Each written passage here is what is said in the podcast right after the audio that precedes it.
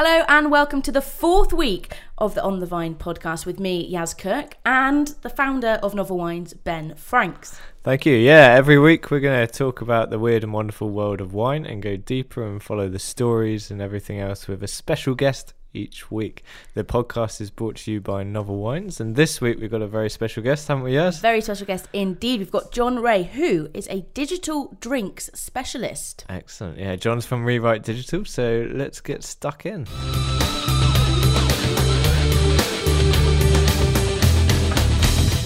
Okay, John, so thank you very much for being with us. How are you?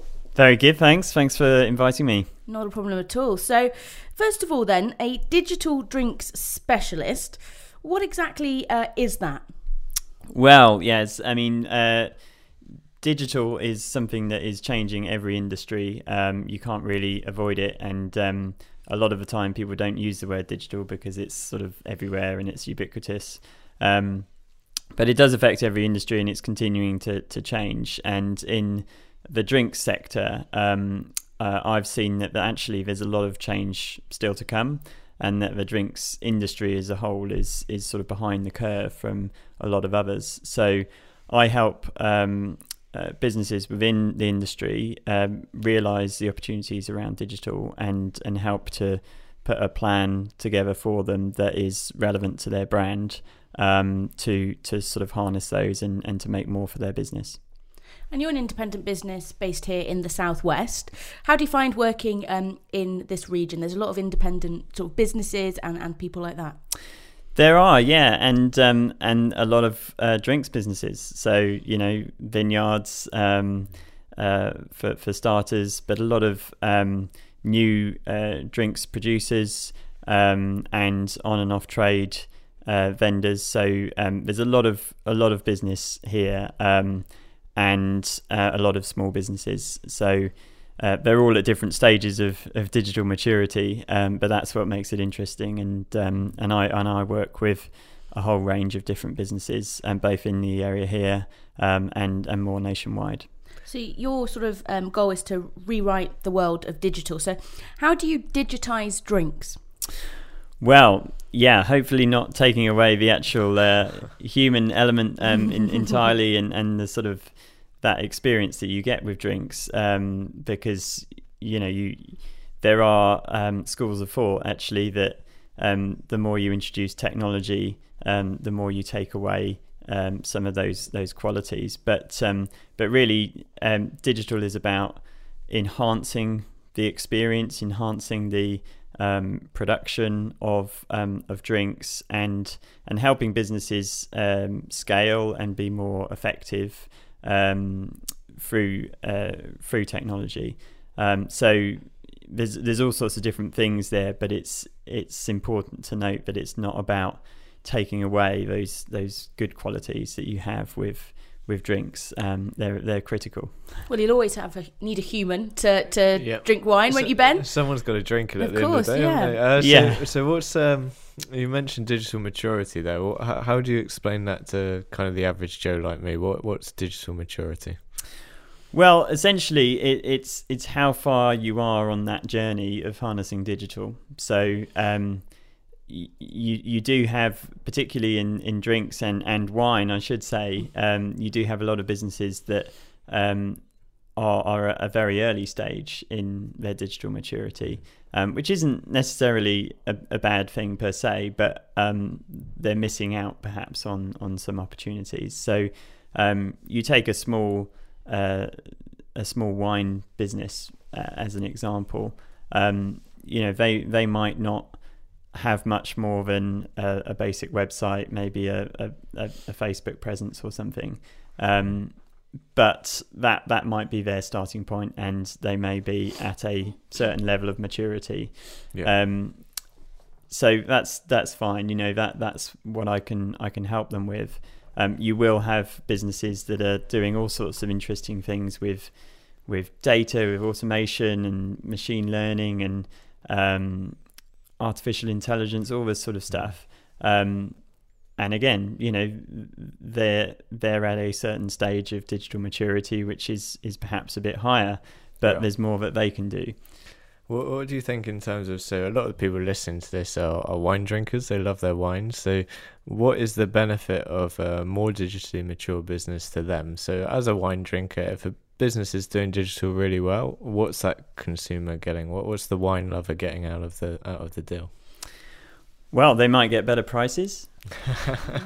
Yep, sure, they they'll, they'll appreciate that. yeah. Um, you know, because it, there are efficiencies you can make um, with with a business if you uh, incorporate digital in the right way, um, through to things like their their distribution. Um, you know, if they're um, if they're only being um, distributed through um, some um, on on trade outlets um, or or or big um, stores, you know, there's there's a lot of people and costs involved in, in all of that. Whereas, you know, if they're selling direct or they're, they're selling through an online um, business, novel wines, per, perhaps, Yeah. um, you know, there there are efficiencies in that which which have a lower cost base. So so price could be a, an element.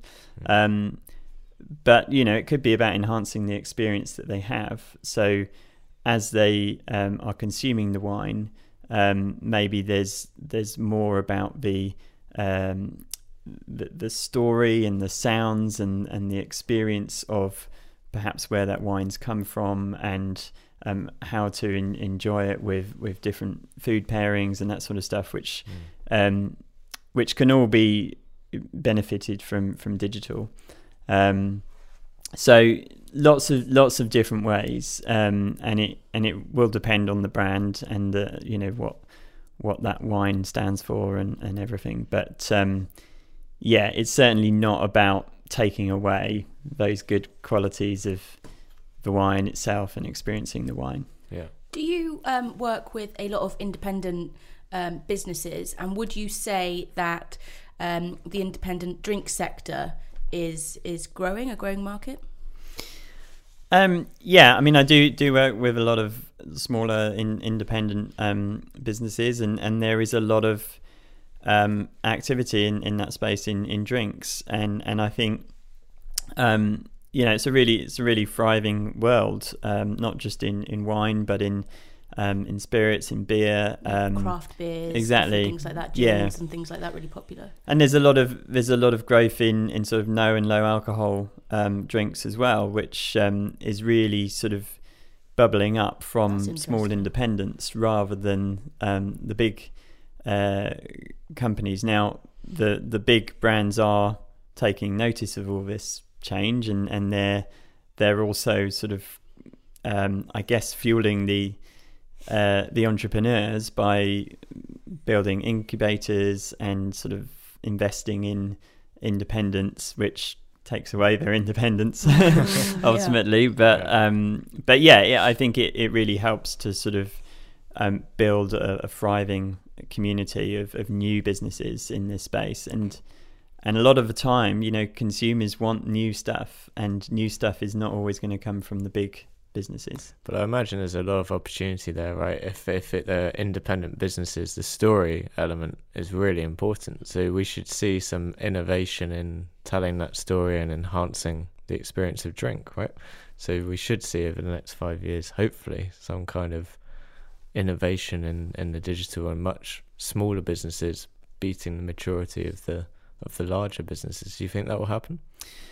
Yeah, absolutely. I mean, there's there's a lot of um, opportunity for um, businesses to punch above their weight with digital. So, regardless of your size, um, if you've got a great story to tell and you're telling it in a really interesting way, um, that's not a, about how much money you have. You know, it's about creativity. It's about um, how willing you are to to try things that are perhaps different that are against the grain of the industry um, because that's what that's what gets out there and that's what consumers will will pick up on. Um, and yeah so I so I think I think innovation you know can really come from from all sorts of different types of businesses and and you don't have to just be one of the big players And not to give away your sort of trade secrets or anything like that, but um, what sort of you know top five tips do you give to an independent business or something like that um, about digital digitalizing um, themselves? Yeah. Okay. So I mean, it will will really depend on on, on where they are and, and their ambitions and budgets. Um, but there are some some basic things. You know, I think um, selling direct is a, a, great thing to do if you if you can. Um, it might be on a small scale, um, but you're in complete control of the end to end experience that your customers have, um, and you know everything from the the purchasing experience to the data that you collect on your customers to the engagement that you can have with them um, is all in your control. And if you can do that, um, it's very easy to set up a you know an, e- an e-commerce site. Um, y- you you then have that control. Now you might not be able to scale that, but that's that's one thing to start with. Um, social media, I think, is a, a, a pretty um, obvious one to um, to really get involved with. Um, it's got to be the right sort of content and the right platforms that make sense for your audience. But um, Instagram's great for um, sharing um, the sort of imagery and and and video and, and experiences of your your brand um, and and developing up a, a, fan base through that. So if you're not doing that, um, you know, make sure you do, and and you can find many willing people to uh, yeah. to sort of get involved and help you on that. Um, couple of other things. I think data is, very important, and it's you know it can be a bit of a boring subject, but actually um, collecting data on your customers and building up your customer database and um, knowing how to use that data is something that everyone can learn. So it might be about um, small bits of personalization, um, you know, just just referring to someone by by name um, rather than dear customer. Yeah. Uh, you know, always, always helps. But then you'll start to learn more about their preferences, about how much they're willing to spend, um, you know, what, what types of, of offers to, to share with them and that sort of stuff. Um, so, so data. Um, I guess I'll, I'll probably leave it there for now yeah, in terms no. of tips. Yeah. no, As you say, you don't want to give everything. No, no, no, definitely not. Um, so I guess it sounds like you know just getting to know your target audience, your target market, and for us at Novel Wines, it's all about the those people that love wines and the wanderers of yeah. wine. Um, it's a big thing to get that personalization right, definitely, because uh, our customers want more wine that they enjoy. So the more we know what they enjoy, the more we can help them. So that works really well. Um, I'm I'm curious, John, if you've got anyone who you think is doing it really well in drinks. Doesn't have to be wine, but is there someone who's really kind of leading leading the way of what they're doing at the moment? Um, I think in in in certain different areas, um, businesses are, are, doing well. Um, BrewDog uh, have done quite a lot in this space. You know, they they've um, they they've sort of led a lot of you know PR disruption. Um, I guess is a way to describe it in terms of what they've they've done in um, in the beer industry. Um, but they, I think what's interesting about them is that they're constantly looking at new things, mm. and they've become a brand that that was um, small and um, was the challenger, and is now, you know, massively uh, uh, big. And um, but they they still have that that sort of brand image yeah. that is um, is something that people want to associate with, uh, which is a hard thing to do as you scale and you become the sort of mainstream. Um, so, and I think one of the ways they, they do that is they're constantly doing new things and doing a lot in digital, mm. um, and um, I guess disrupting the market that, that they're in. Um, so they're they're a good example, I would say. Um, I think you know some of the bigger companies are still doing some interesting things here as well. Um, partly because they they are investing in um, smaller businesses and sort of bringing them in into their um, their their fold and they've got the budgets to to to put money into this. So you do have um, like innovation um, divisions and incubators within a lot of the big companies now. So you know, from a beer perspective, AB in InBev um, do a, do a lot in this space.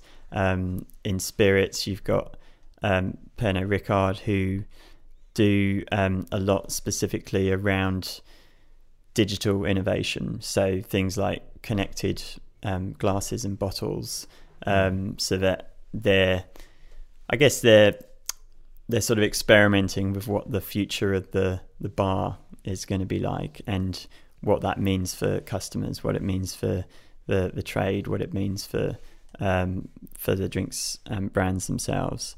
So I I would say there's pockets of great examples yeah. happening all over the place. It's it's interesting what you're saying because I wonder if you strip back everything, the processes, the methods, all of it. Do you think it comes down to essentially just that really basic thing of building relationships really well and having almost that face to face value convey in an online setting that that trust which is the main reason people are buying right is they trust the brand.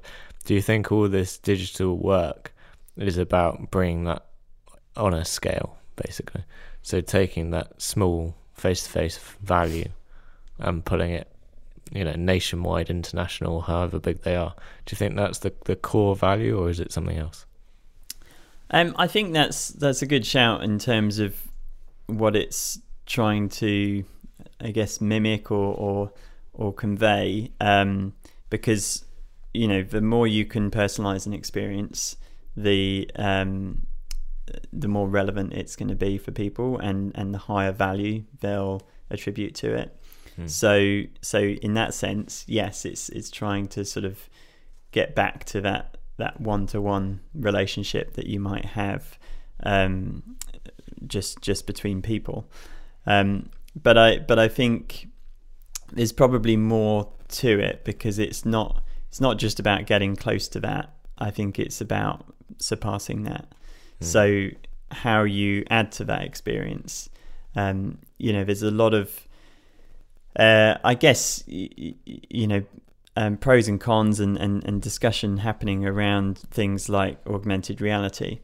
Um, there are various examples now of um, brands in, in wine, uh, you know, in particular as well. There have been examples here where um, brands are trying to convey their, their story and you know add to their experience and maybe a bit of PR as well by um, having an experience that you have via your device or your phone um, that conveys that and you know that's that's not necessarily what you would get just with a human relationship but it's it's adding to that experience. Now is that an example where actually this is technology taking too much of a mm. of a role and detracting from the experience of, of the wine or is it adding to it? And i think that's where the debate is happening and the investment in these areas isn't stopping. So there's there's obviously some value in it, but I think the you know this has got to ride out, and it's um it's one that you know hasn't hasn't really been a story that hasn't really been finished. Yeah, I like that, and I think as well you've got your your pleasure seekers who would love the augmented reality side of things, and then you've got the people who just try and avoid mm. the daily pains of life and kind of they're happy with the safe kind of comfort element um, but yeah, really interesting. Thank you. So we've talked about that sort of that, that personalization, that tailoring the experience to the consumer.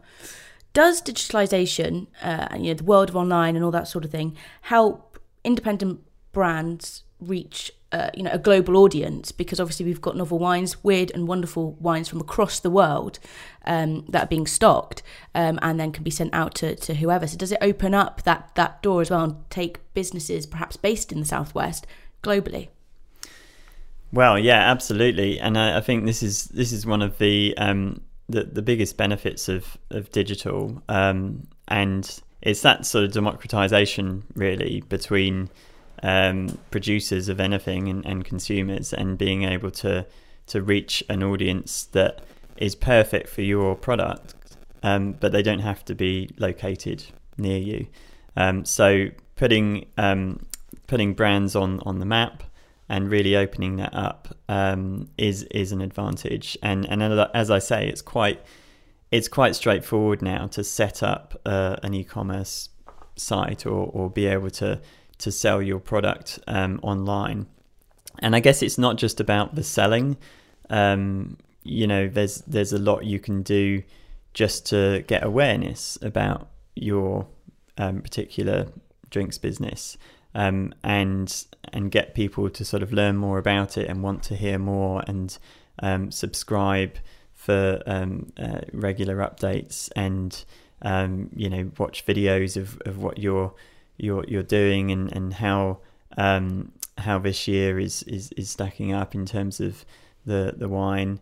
Um, so there's a lot of that storytelling, which again is is democratized and anyone can broadcast, um, and uh, you can you can build up a fan base globally that are, are, are, perfect for you. And then when the time is right, you can you can sell.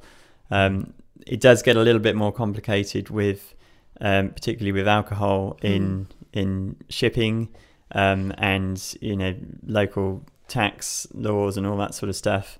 Um, I think over time that's be- going to become a bit easier for, for people, but in the meantime, there are lots of intermediaries that can help you know m- smooth that over and, and make that um, an easier um, territory to, to start embarking on. It's interesting though, because you mentioned content and storytelling quite a lot, and I wonder if because we do a lot of content at Novel Wines, we've got cheese pairings, grape dictionary, you've got the tasting notes, producer profiles, blog posts, video, podcasts, everything. Do you think there's a point um, where uh, well, almost already with so much social media and news and everything, where it's just saturation, or do you think? that now we're in this world, it, it's a case of that is reality. If you want to stand out, you have to be making that level of content. Do you think there's a line, or or do you think it's a case of getting bigger and bigger? Well, I don't think the volume of content that's being shared around the world is going to go down. Um, so you know, in that sense, I don't think there's there's a saturation. Um, from a consumer point of view, um, there's there's too much. You know, not, people can't consume all of the, the, the content that's out there.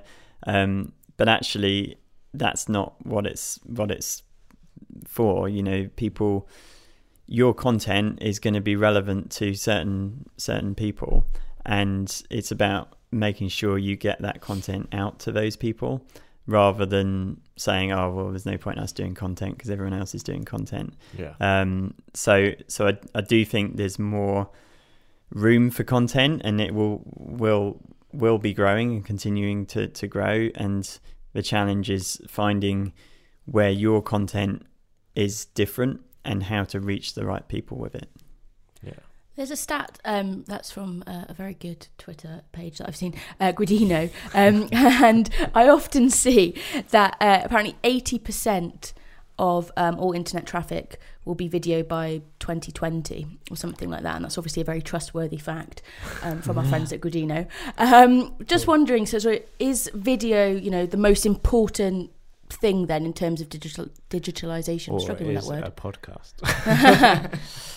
Well, look, I think there's lots of different um, media formats. Um, I think if you were saying, "Oh, look, we're only going to do video because video is the you know it's the has the highest cut through and is is is the best way of telling our story," um, I don't think that will work because it does take a bit of effort um, and time and money to to create video content. Um, yes, you can do it very um, cheaply, I guess, with yeah. just you know putting your, your your your phone in the corner and pressing record. Um, and a lot of that content is is great, but you you need to complement it with other other content, and um, you know sometimes video is is not what your consumers are, are, are wanting. You know they might just want to see a, a bunch of Instagram posts or um, uh, just you know an update on uh,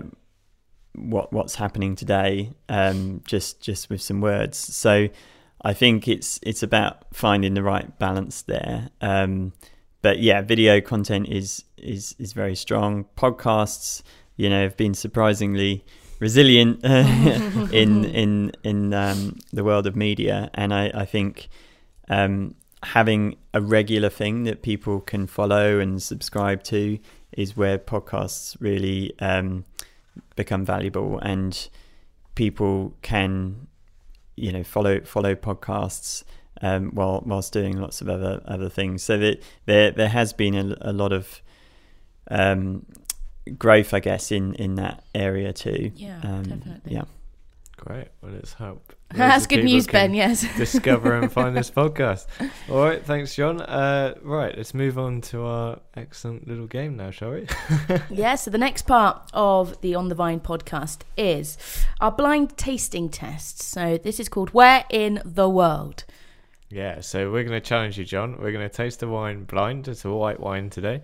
Um, and I'm going to take you through the tasting process. So there's not a huge amount of pressure there. But if you can guess it right first time, um, the country that is, uh, you will win a place on our Tasters of Fame do, do, do, board. Um, so far, two out of three people on there. Very got, prestigious. Yeah, very prestigious. We've got Eleanor Whitehead, who works for Novel Wines, and Tracy Chapman, who is part of Chocolate Voyage. It's her company. So, um, so John, we're gonna get you to taste this wine. Uh, go through the tasting process and see if you can guess the country first time. How do you feel? Uh, well, very nervous. I mean, getting getting onto that Hall of Fame is uh, is, is going to be pretty tricky, but I'll give it a go. Excellent. All right, I'm going to drop loads of clues because I've been dropping lots of clues uh, this series, so I don't want to make it unfair. Um, okay, so we're going to take you through, John. If you can um, let me know firstly, or let the listeners know rather, what colour this wine is. Ooh. wow. Um, It certainly it has some sort of ye- yellow orangey tinge to it, but yeah. it's very light, isn't it? It's very light, yeah. Very light. So the lighting on the room is going to change the color a little bit, it gives it kind of a green gold hue. Um, but it's actually quite water white. This wine it's quite yeah. light, so you should expect quite a nice, refreshing style.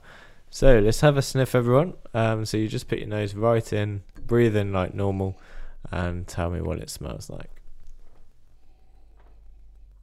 There's no wrong answer, so you can say wine. That's my go-to answer. It does smell quite sweet. Yeah. Yeah. Fruity. I want to say melon. Melon, yeah. Sort of like a honeydew melon. I would agree with both of you here. It's really ripe fruit.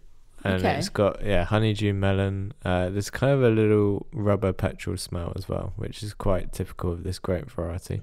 Um, and you get alcohol heat as well, which will flare your nose hairs a little bit. um, good with my hay fever. But yeah, it's quite fruity. Has it got slight, slight floral notes as well? Yeah, a little bit of floral notes. Uh, the zestiness is probably mm. more lemon, would you say? Mm. Give it a taste and tell me what it tastes like. Well, actually, firstly, tell me if you like it.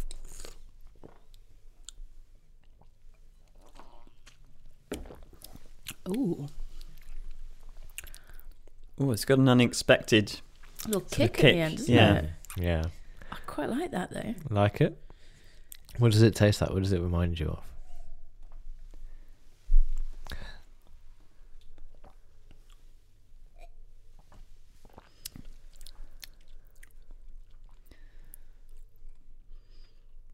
I wanted to say grapes. you know, you can say grapes. But you yeah. know, not the red grapes, other grapes, but obviously because yeah. that's white wine. that was what envisioning. I don't know. We, I mean, we, we said it was quite fruity, but um, there's I don't know. The, the sort of kick on it, mm. almost sort of it's a sour sort of. Yeah, the acidity is quite high. yeah, this, yeah. Do you think the the citrus is quite a lime pithy citrus almost? Do you get that? Yeah. Um, like grapefruity as well, a little yeah, bit. Yeah, a bit of bitter grapefruit. Yeah, that's true. Yeah. yeah. And then underneath there, there's some white peach as well, which is giving that body because it's not light. It's quite no. It does have that little fiery bit, mm. you know, as it goes down the throat. Yeah, so it's got a little bit more alcohol. Um, the acidity is quite high. The smell would probably give away the grape variety if you drank this wine. I don't know if that's a clue or not.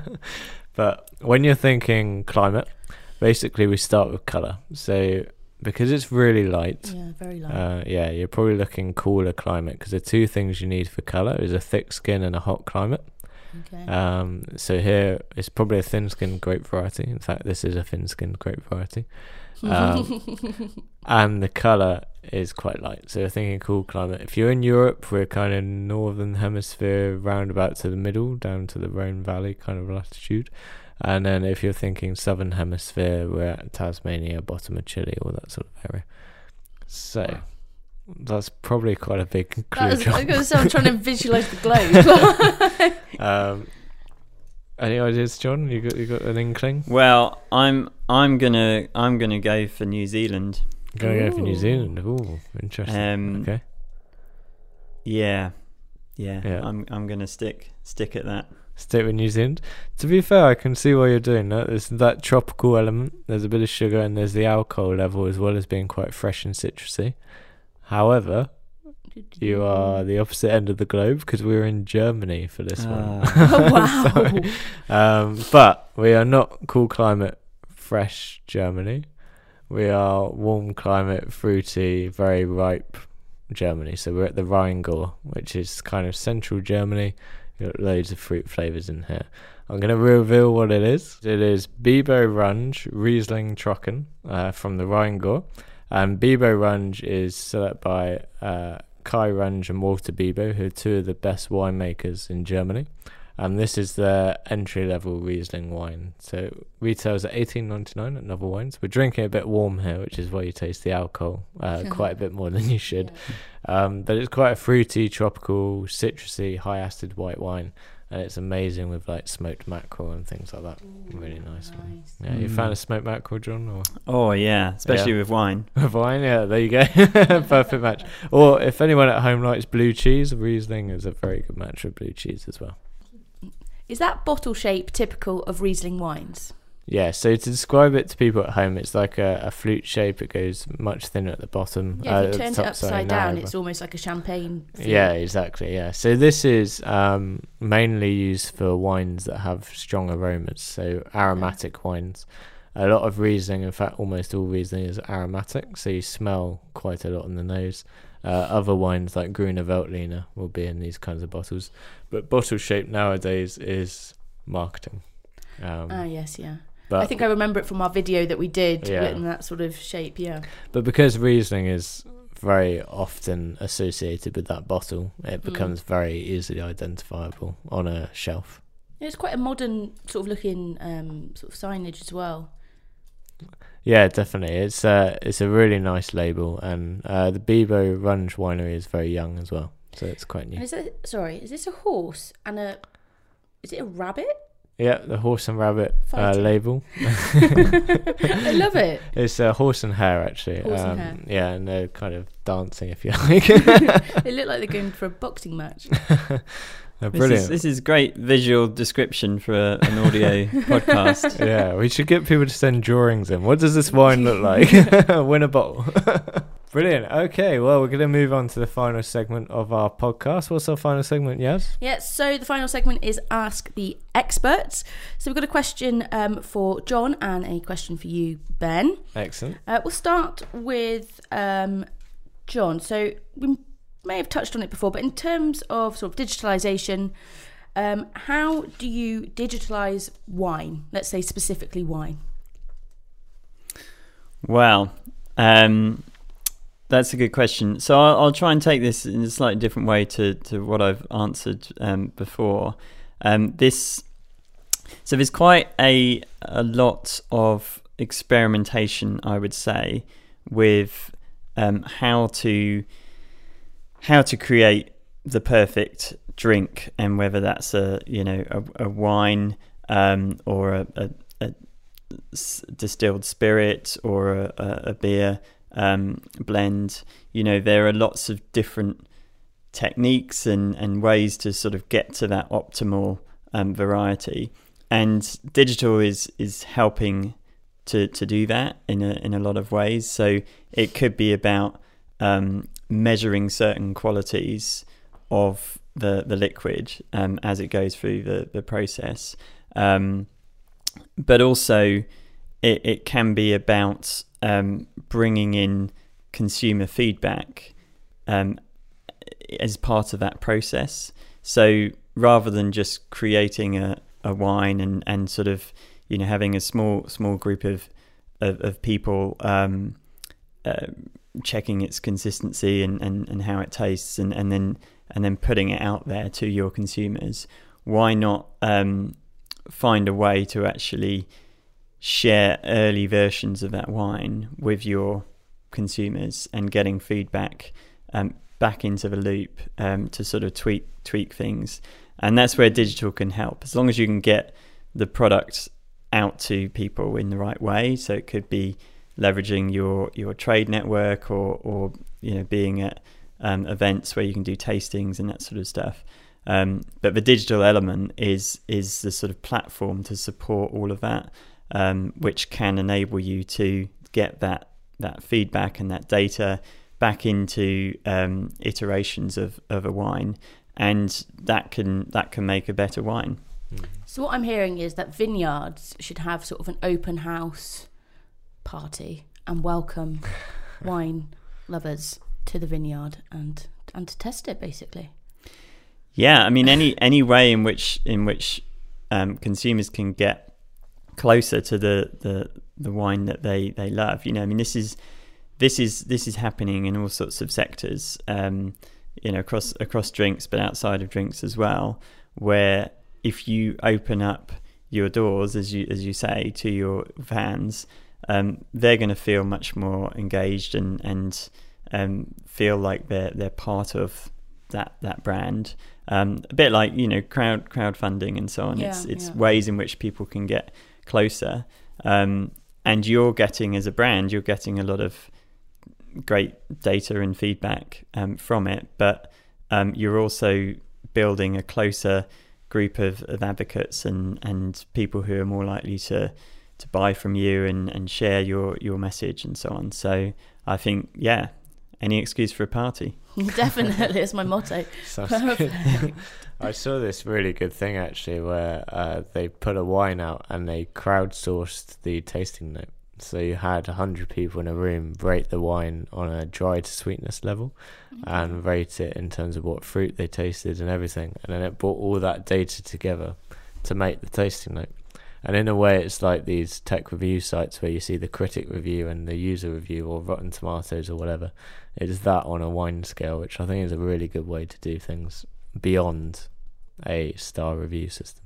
But yeah, it sounds really cool. Yeah.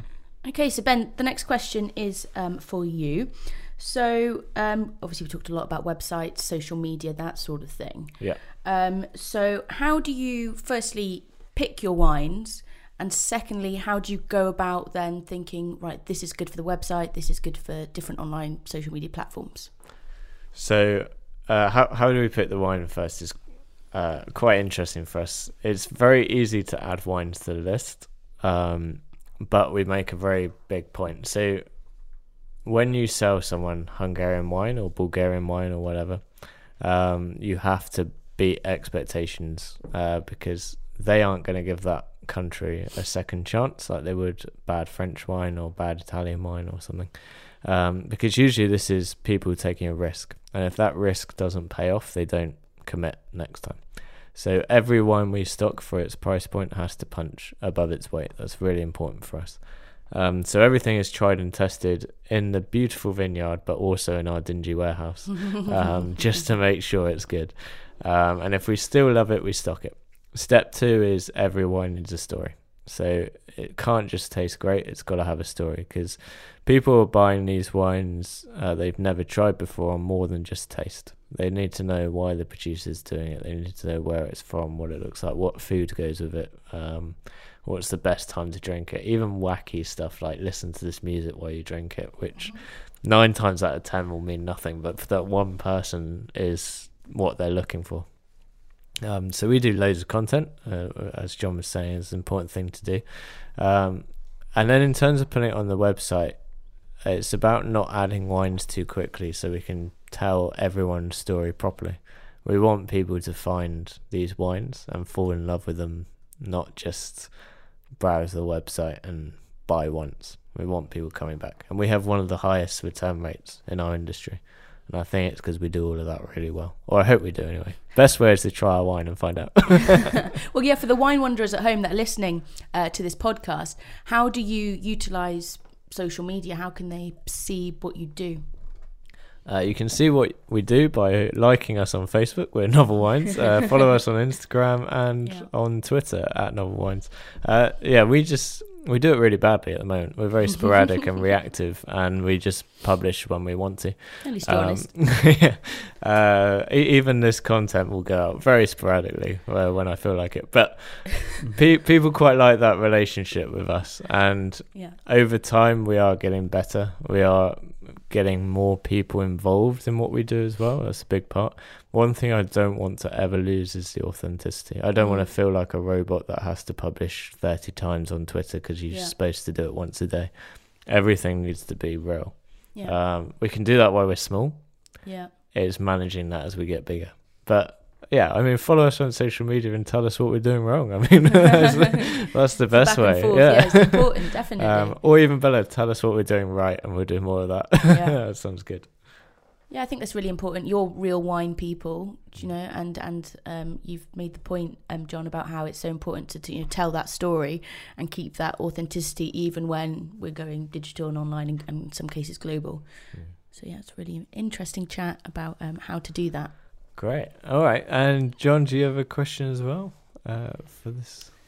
Yeah, I mean, I I think um, it'd be good to understand how you're responding to changing consumer demands. So I'm I'm specifically thinking about um, people who maybe don't want a whole bottle of wine, or yeah. they you know it's a bit of a you talked about risk there. You know it's will will people buy a full bottle of something that they've not tried and they don't know about? Um, maybe not, but would they would they have a smaller bottle or a a can or, or something else. Ooh, that's um, an interesting concept. Yeah. yeah. so you know how are you, how are you responding to to that specifically? So it's interesting for novel wines because we're an online company. There's a very clear buying habit in the wine world, which is the people buying online are stocking. So the people who want to drink the wine that night are buying face to face still. They're popping into their offline sense or they're going to a wine merchant.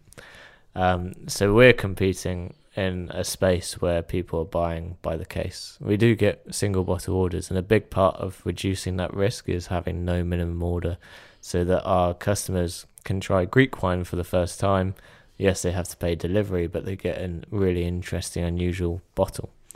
Um, so we do have people buying low risk, but to get lower risk than a bottle is very hard in an online environment. But when we open our shop later this year, um, we will definitely have things like canned wines. We will definitely stock things like smaller bottles um, to give people that opportunity to try. I suppose the thing we do most of is running over 300 tastings a year, where we have people booking privately or coming to our public events and having the opportunity to taste a glass of something and then buy it if they love it. Um, but we can only do that in a face to face scenario if we put a can on the website and people were encouraged to buy 250 mils of wine for five quid or something, uh, and they had to pay delivery on top of it, it's a lot of effort for a single serve uh, wine. The only way it would really work now is to sell it in 12 or 24 packs, and that again requires a commitment on the buyer's part to stock up. So it's quite an interesting mentality with wine where it's still very much a commodity. I think if we move into wine becoming more luxurious, um, or at least a lifestyle choice, um, then we might have people interested in buying smaller serves. But as it stands, from an e-commerce point of view, it's very much keeping no minimum order to reduce the risk, but looking at smaller serves in a face-to-face environment, definitely. Okay, I would challenge that if I can Ooh. briefly, yeah, because I, I think um, what you've seen in um, beer in particular and, and the sort of craft beer um, movement is um, the rise of subscriptions and um, for for people to to really explore new products um, without having to commit to either exactly you know one one particular variety or, or kind of knowing knowing the choice to, to to to go to in the first place. So is that a consideration perhaps thinking about scale and thinking about how to take your face to face more globally and, and to a wider audience? Is there a way you can bring tastings online? Yeah, I, I, really like that, and I love the idea of copying beer and having mm. variety subscription boxes full of canned wine. My difficulty is the wines I've tried in can aren't good enough for novel wines yet, and I think it's only a matter of time till they are. So it would be very interesting one day to explore a variety box subscription of essential single serves. Um, I would argue wine isn't there yet. Um, and because I'm not a producer, I'm not in a position to change that. But there's a lot of people who are. Um, so I reckon in the next couple of years that could be really interesting to explore. Definitely. So you're ready. You're just waiting for the wine to catch up. Yep, that's pretty much it. So come on, canned wine producers, let's see what you got. That's amazing. That's an amazing idea. I think you know you've got that um, that certain brand that delivered sort of snacks through your letterbox, um, so to have that with you know a few different types of wines to try, yeah, it'd be really good. Yeah, definitely. I wouldn't complain. Okay, so we've got one really interesting uh, question from a member of the community. Um, so it says robots are writing stories and creating recipes. When will they be blending wine? Excellent question. Yeah, I mean, rise of the robots. Robots are, are taking over our jobs and and um, going to be taking over the world. And and depends what sci-fi you follow, but uh, it's it's a an interesting future ahead. And robots are doing all these things. Um, and there's also a robotic um, bartender. Don't know if you've you've seen no, seen not. that. They've got it at the um, uh, sounds cool. the Barbican this summer in London, but they um, uh, you know, ro- robots are doing all sorts of interesting things here, and they are creating um, cocktail recipes. They are um, creating uh, different um, beer brews, um, and I'm I'm actually working with a brand uh, at the moment creating um, a, a, spirit that is um, using data um, that is then you know put through a, a machine learning algorithm um, to come up with a, a, particular recipe for the blend. Now, um, this can be done with wine, absolutely. Um, I think it's about bringing together that human element um, with the machine element, and not just one or the other.